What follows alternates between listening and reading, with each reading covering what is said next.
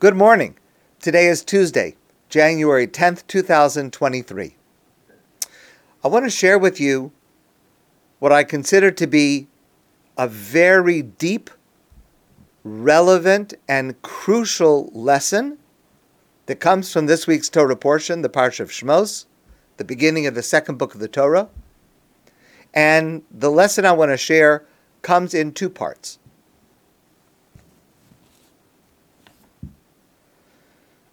There is a long passage in our Parsha of Moshe at the burning bush. Moshe's pasturing his flock. A sheep goes off, he walks away, and he sees a bush that's burning. And while he's looking at this, Vayikra Elokim mitoch. God calls to him from the midst of this burning bush. Vayomer Moshe Moshe. God says to him, Moshe Moshe Vayomer, and Moshe says Hineni. Hineni means here I am. Normally, when a person says Hineni, it means here I am ready to do whatever you ask. God said to Avraham to offer your son. Avraham said, Hineni. I'm ready to do whatever you ask. Moshe here says, I'm ready to do whatever you ask. But this passage, and it's a long passage, is just bizarre. Let's review it very quickly, just the highlights. God says, Ra'isi es ani ami. God says to Moshe, I've seen the affliction and the persecution of the Jewish people in Egypt. And vi'ata, now the time has come. L'cha eshlachacha el paro. I want to send you to Paro. V'hotzeyas ami b'nei Yisrael. I want you to help take the Jewish people out of Egypt. Things are terrible. God says, I see their pain, their suffering, they're being beaten, they're being killed. Time has come. Moshe, you're the one to do it. Moshe. Moshe says to God, Me enochi ki elecha Paro, who am I to go? What do you mean? You just said Moshe Hineni. You said whatever you say, I'm going to do. And now Moshe starts arguing with God. Who am I to go? So God says, Who are you to go? Vayomer ki imach. You're not going alone. I'm coming with you. Don't worry. Who are you to go? I'm coming with you. That's not an issue. Vayan Moshe. Moshe continues to protest Vayomer, and he says, "Vehain lo yaminuli." They won't believe me. Now this is another objection to Moshe going. Why should I go? They're not going to believe me. God says, we can take care of that problem. God shows him a miracle that he will perform, and then a second miracle that he will perform. And God says, I've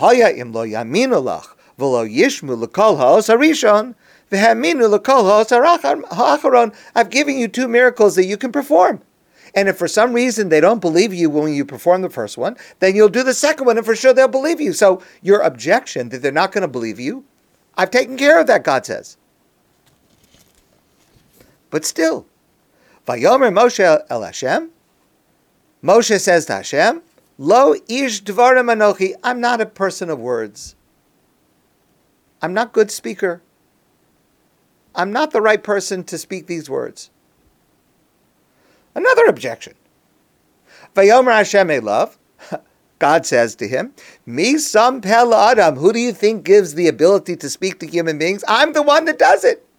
If I'm telling you to go and to speak, you will have the ability to do what you need to do.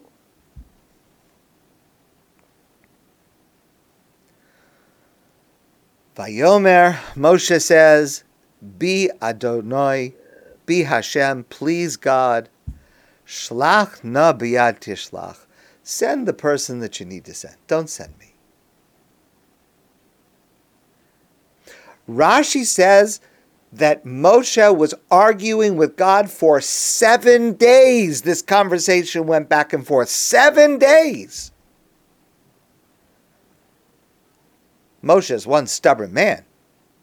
Because finally, after all of this, Vayichar af Hashem b'Moshe.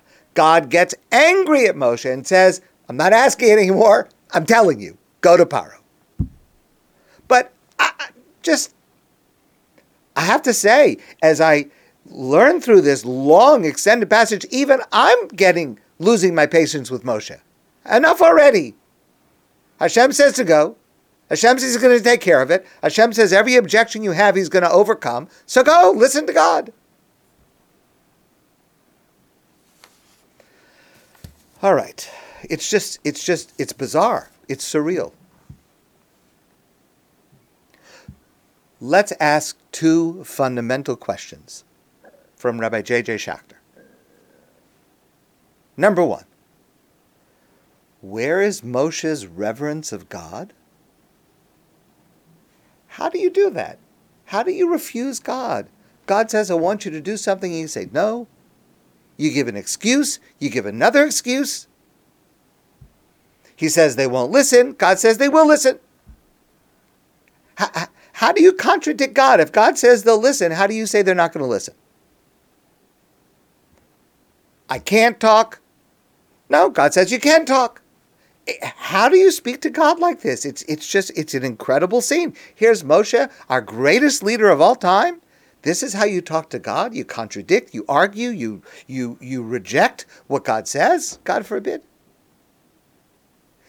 And question number 2. Where is God's compa- where is Moshe's compassion for his fellow Jew? Moshe knows what's happening to the Jews in Egypt. They're being beaten, they're being killed. How can he not rush to help them? Moshe was in Midian, where he met his wife, and he was working for his father in law with the flocks. For 60 years he was there. 60 years. And every day he worried about the persecution of the Jews back in Egypt. How can he argue? As Rashi says, for seven days, an entire week, how many Jews were beaten during those seven days, were killed during those seven days? How callous can Moshe be not to run back immediately? There's an opportunity to save the Jewish people. Run to help them when they're in such danger and such difficulty. two very, very difficult questions about this whole narrative. Rabbi J.J. Schachter suggests we have to listen very carefully to Moshe's last objection. After seven days of arguing with God, the last words that Moshe says, Vayomer, Moshe says to God, Be Hashem, please God, Shlach na biyad tishlach. Send the one you will send. What does that mean? What do those words mean? Don't send me, but send the one you will send. Rashi says, Moshe means to say, choose Aharon. Aharon is better than I am. He is more able to accomplish this, don't choose me, choose my brother Aharon. Okay, that's what Rashi says. Pirkei de Rabbi Eliezer, which is one of the midrashic sources that we have, says what Moshe was saying to God God, don't send me, send Eliyahu Hanavi, the prophet Elijah. Eliyahu Hanavi? Eliyahu, the prophet Elijah? What does that mean? So listen, please, to how Rabbi Yosef Soloveitchik explains this. Moshe was a prophet, right? He knew what was going to happen. He knew that if he would be sent and he would take the Jews out of Egypt and they would go into Israel, but they would only be there for a certain amount of time, there would be a first temple, but it would be destroyed. There would be a second temple, and they would be destroyed. And each time it was destroyed, there would be an exile. So, what Moshe is saying to God is if you send me, I'll be able to take the Jews out of Egypt, and I'll be able to get them to Israel, but it won't be permanent. The first Beis Hamikdash is going to be destroyed, and you, God, you're going to send the Jewish people into exile. And the second Beis Hamikdash is going to be destroyed, and you're going to send them into an even longer exile. That's the exile we are still in today. Moshe says to God, please, don't send me. Send Eliyahu. Send Elijah the prophet, who will usher in the messianic era now. Send the one who can create permanent freedom for the Jewish people, permanent redemption now, not 3,000 years later. We're still waiting for it. But now. Moshe wasn't arguing with God because he didn't want to go. He was arguing because he loved the Jews so much he only wanted what he felt was best for the Jewish people to save them. And this, his love for Jews, gave him the strength to have what I would refer to as holy chutzpah. To argue with God, to say no to God. Send someone who is better, who will do not a temporary job, but a permanent fixing of this situation. And this puts the whole scene in a different light. It puts our understanding of Moshe in a completely different light. It is a transformation in how we understand Moshe. Because that's real leadership. There's someone better. There's someone who can provide more help, longer lasting help than what I can provide. Don't choose me, choose the one who's better for the people. That's the first part of this lesson. But God said, That's not how I want to do it. I want you. And what God is saying to Moshe is, one day I will send Eliyahu Hanavi. One day the messianic era will be ushered in. Now, I'm sending you. I'm not ready for Eliyahu to come. I'm not ready for the world to have this ultimate redemption. It will come in time when I decide. But God says, now I'm sending you. And here is the lesson that God is teaching Moshe about leadership, and a lesson that every one of us needs to learn. Geula, redemption, ultimate triumph, is a process. It starts and then it stops. It gets sidetracked. There are obstacles. There are failures along the way. God would not provide and does not provide redemption in one fell swoop. It just doesn't happen. A number of years ago, a group of us from Adath were on a mission to Israel and we had an appointment to visit with and to listen to the great, unique Rabbi Shlomo Riskin. It happened that because of our touring, we were late getting to him, and he had to leave to go to another appointment. And so we only had a few minutes together. So what happened was Rabbi Riskin came onto our bus and he spoke to us from the front of the bus. And it was mesmerizing. You see the greatness of a, of a person when they can speak under less than ideal circumstances. And it was so moving, it was so amazing what he said in just a few minutes. Here's one little piece of what he said. The Talmud tells us that the Mashiach will come, the Messiah will arrive riding on a donkey. Rabbi Riskin said to us, Why would Mashiach come on a donkey? Why not a Volvo? Why not a helicopter? Why would Mashiach come on a donkey?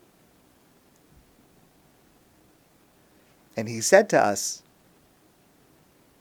the way a donkey works, a donkey goes and then stops, goes forward and then goes backward a little bit. Ultimately, it reaches its goal, but the donkey does not go in a straight line. Mashiach will come on a donkey because, in spite of the setbacks and in spite of the sidetracking, Israel moves forward towards redemption, but it's not a straight line. And it's not smooth. John Ortberg said, Leadership is the art of disappointing people at a rate they can stand if you want to be a leader, a prerequisite for leadership, you have to be honest with your people. Drastic change does not happen overnight. It's a process. And people that you lead must understand that, or else they will despair at the first setback. Winston Churchill famously said, Success is the ability to go from one failure to another with no loss of enthusiasm. Moshe's first overture to Paro was a failure, as we see in this week's Torah portion. By the end of the Torah portion, after Moshe and Aaron go to Paro for the first time, things get worse, not better. But it's a process. Every Shabbos we say in the synagogue, Tfilah Limdina, the prayer for the state of Israel. And we refer to Israel today as Reishis Tzmichas Ge'ulasenu. It's not the redemption yet. It's not even the beginning of the redemption. It's the beginning of the sprouting of the redemption. The classic phrase that's used to describe this is Tahalich hagu'ula, the process of redemption. It doesn't happen in a moment. It happens over time, gradually, piece by piece, in a zigzag but forward motion. This is the story of the Jewish people, and every leader must know this. And this is the story of every single one of us in our personal lives. Every one of us. We want to be further along than we are, at whatever age we are, in achieving our goals. We want to be stronger, deeper, our finances, every area of our life. I wish that I was better at prayer. I wish that I learned Torah more. I wish I spent more time with my family. I'll confess to you something. I don't care for birthdays. I mean, other people's birthdays I love, but I don't like my birthday. I don't, I don't like celebrating my birthday. Because that's what I think about. Here I am, another year. I should have been here, but I'm not. I should have been doing this, and I'm not. I think of all the things that I should have done that I haven't done. We question ourselves. We beat up on ourselves we should have been there already. We should have done this already. We should have learned this already. But that's not how redemption works. Don't beat up on yourself. I need to say that to myself. Don't beat up on yourself. You're working hard. You're doing your best. That's redemption. Nationally and personally for each of us. Tahalich Hagu'ula. It's a process. Moshe had to learn that. And every one of us must learn that from this week's Torah portion. My friends, I want to wish you a great day, and I look forward to seeing you soon in person.